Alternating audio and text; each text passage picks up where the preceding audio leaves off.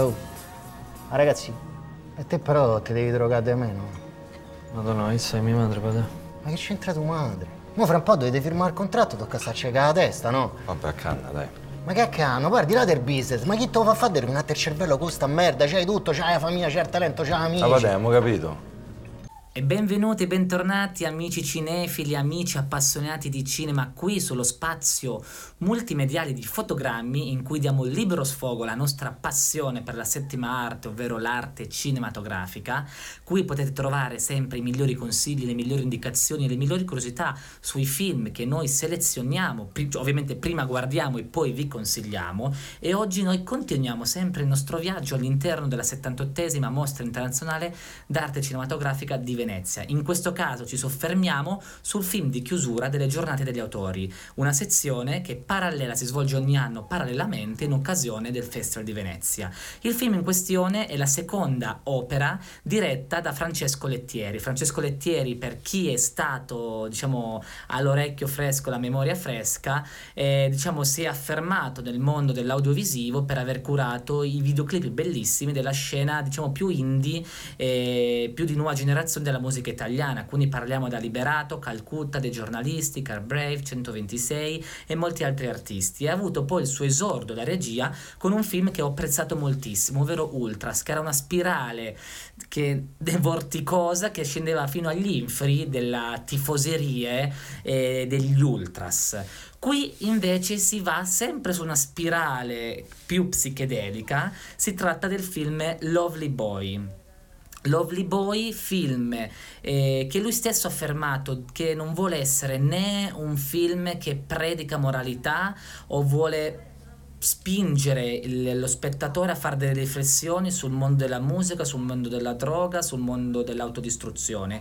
Lui vuole solo fare un film che faccia emozionare, è un film che parla di emozioni e devo dire che ci è riuscito nel suo obiettivo, oltre a creare un film visivamente molto suggestivo. Inizio raccontandovi un po' la storia. La storia possiamo dire che è la classica parabola di caduta e rinascita del nostro personaggio, della paura e della fatica di crescere e poi di ammettere di essere cresciuti quando in teoria si è diventati adulti. La storia segue le vicende di un, eh, di un giovane ragazzo, Nick, nome d'arte Lovely Boy, che è un trapper e quindi pieno di successo, che è lì pronto sull'onda di sfondare, però dall'altra parte è anche un ragazzo estremamente sensibile e quindi entra in una vorticosa autodistruzione in cui si ritroverà faccia a faccia con l'uso delle droghe e quindi poi a doversene liberare e nel momento in cui potrà, inizierà un percorso di riabilitazione, inizierà a comprendere realmente chi è o tenterà perlomeno a, cap- a capire chi è lui e cosa vuole fare della sua vita. Allora, ci sono due mondi in questo film, due mondi completamente opposti. Abbiamo la capitale Roma con la scena trap, la scena giovanile, il mondo delle droghe e poi abbiamo le Dolomiti, un centro di recupero per tossicodipendenti in cui poi andrà a cercare conforto, in un primo momento sarà costretto chiaramente, e lì avrà l'occasione all'interno di, perso- all'interno di questa struttura con persone che sono molto più grandi di lui, molto più disperate, si renderà conto e tenterà pian piano di rialzarsi in piedi, di capire realmente chi è lui e cosa vuole fare. Va bene. Senti, ehm, vabbè, come avrai notato, l'età media dei nostri ospiti è un po' più alta rispetto alla tua. E questo è perché noi di solito ci occupiamo di dipendenza da una, massimo due sostanze. Vabbè, ma no, dai le pillole. Questo volevo dirti. Quello che noi crediamo è che siano molto più importanti le relazioni. È per questo che il nostro lavoro è soprattutto sul gruppo. Per noi sono importanti le relazioni molto di più che i farmaci. E quindi se tu ci hai No, l'ho scelto... scelto i miei, non ho scelto io. D'accordo, però magari una volta hanno scelto bene. E magari pensano che sia meglio farti seguire da noi piuttosto che imbottirti di, di farmaci. Guarda, capisco che non sia facile stare qui. Però ci sei. dacci una possibilità.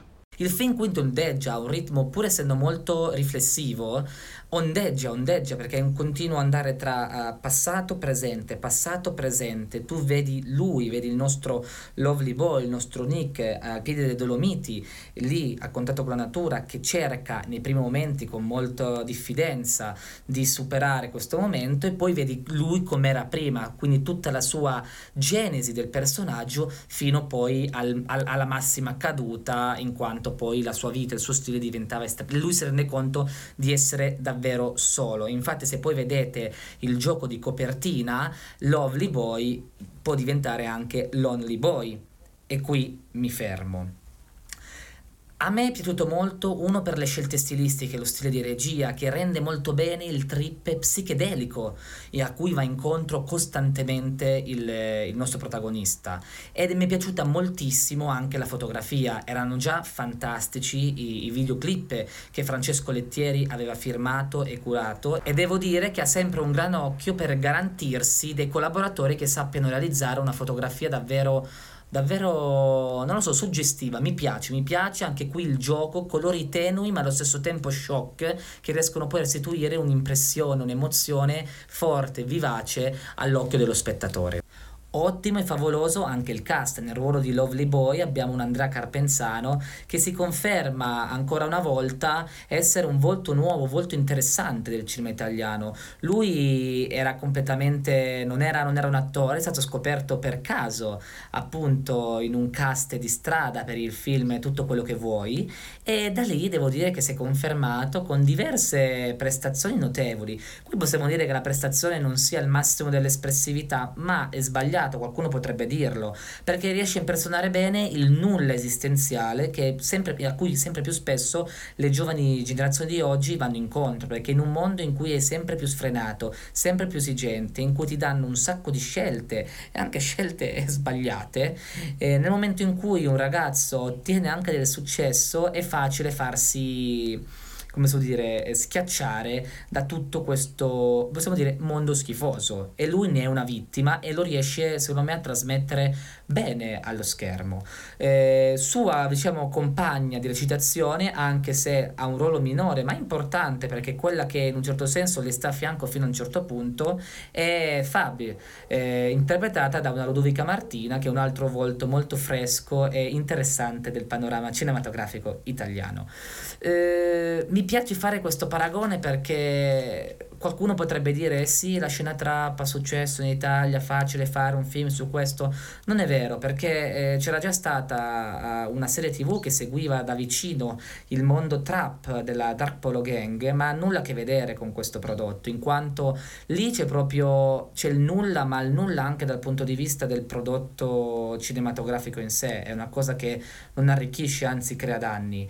Qui invece abbiamo una visione d'autore all'interno di un mondo sotto certi versi possiamo dire malato. È vero, l'autore dice non voglio portare lo spettatore a, a, a, dar giudizi su quello che io rappresento, voglio un film che porta ad emozionarti. Ok, però ti rappresenta un mondo come quello di Ultras del suo primo film, un mondo privo di valori, un mondo privo di controllo, un mondo privo di regole, un mondo in cui alla fine non, eh, non, non si ha valore, c'è il nulla, la nullità, l'esaltazione della nullità.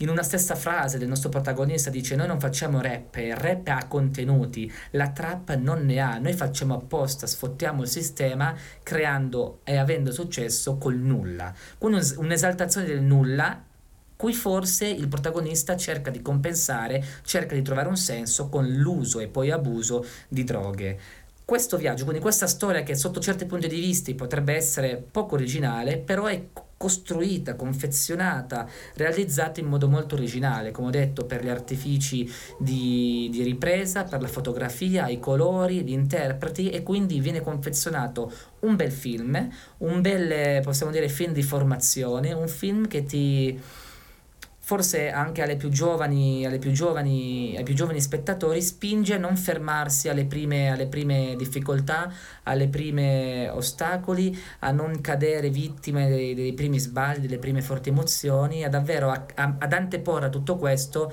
il comprendere chi si è realmente per poi fare le scelte giuste nella vita. Scelte sbagliate, chiaramente è giusto farle, però prima capiamo chi siamo realmente, prima e, e poi è più facile riuscire ad inanellare una serie di scelte giuste. Quindi Lovely Boy è un film che mi ha colpito, mi è piaciuto e vi raccomando assolutamente. È un film prodotto da Sky, quindi sarà disponibile il prima possibile, spero, sul, eh, in prima visione sulle piattaforme di Sky e di Now TV. Io con questo vi ricordo di seguire noi di fotogrammi perché saremo sempre pronti, vigili a consigliarvi solo il meglio dell'arte cinematografica, quindi ci trovate su eh, Instagram, Facebook, vedete le nostre video recensioni su YouTube e poi potete sempre ascoltare i nostri podcast. Quando non sapete che film vedere, noi abbiamo un sacco di podcast in cui vi consigliamo meravigliose visioni cinematografiche.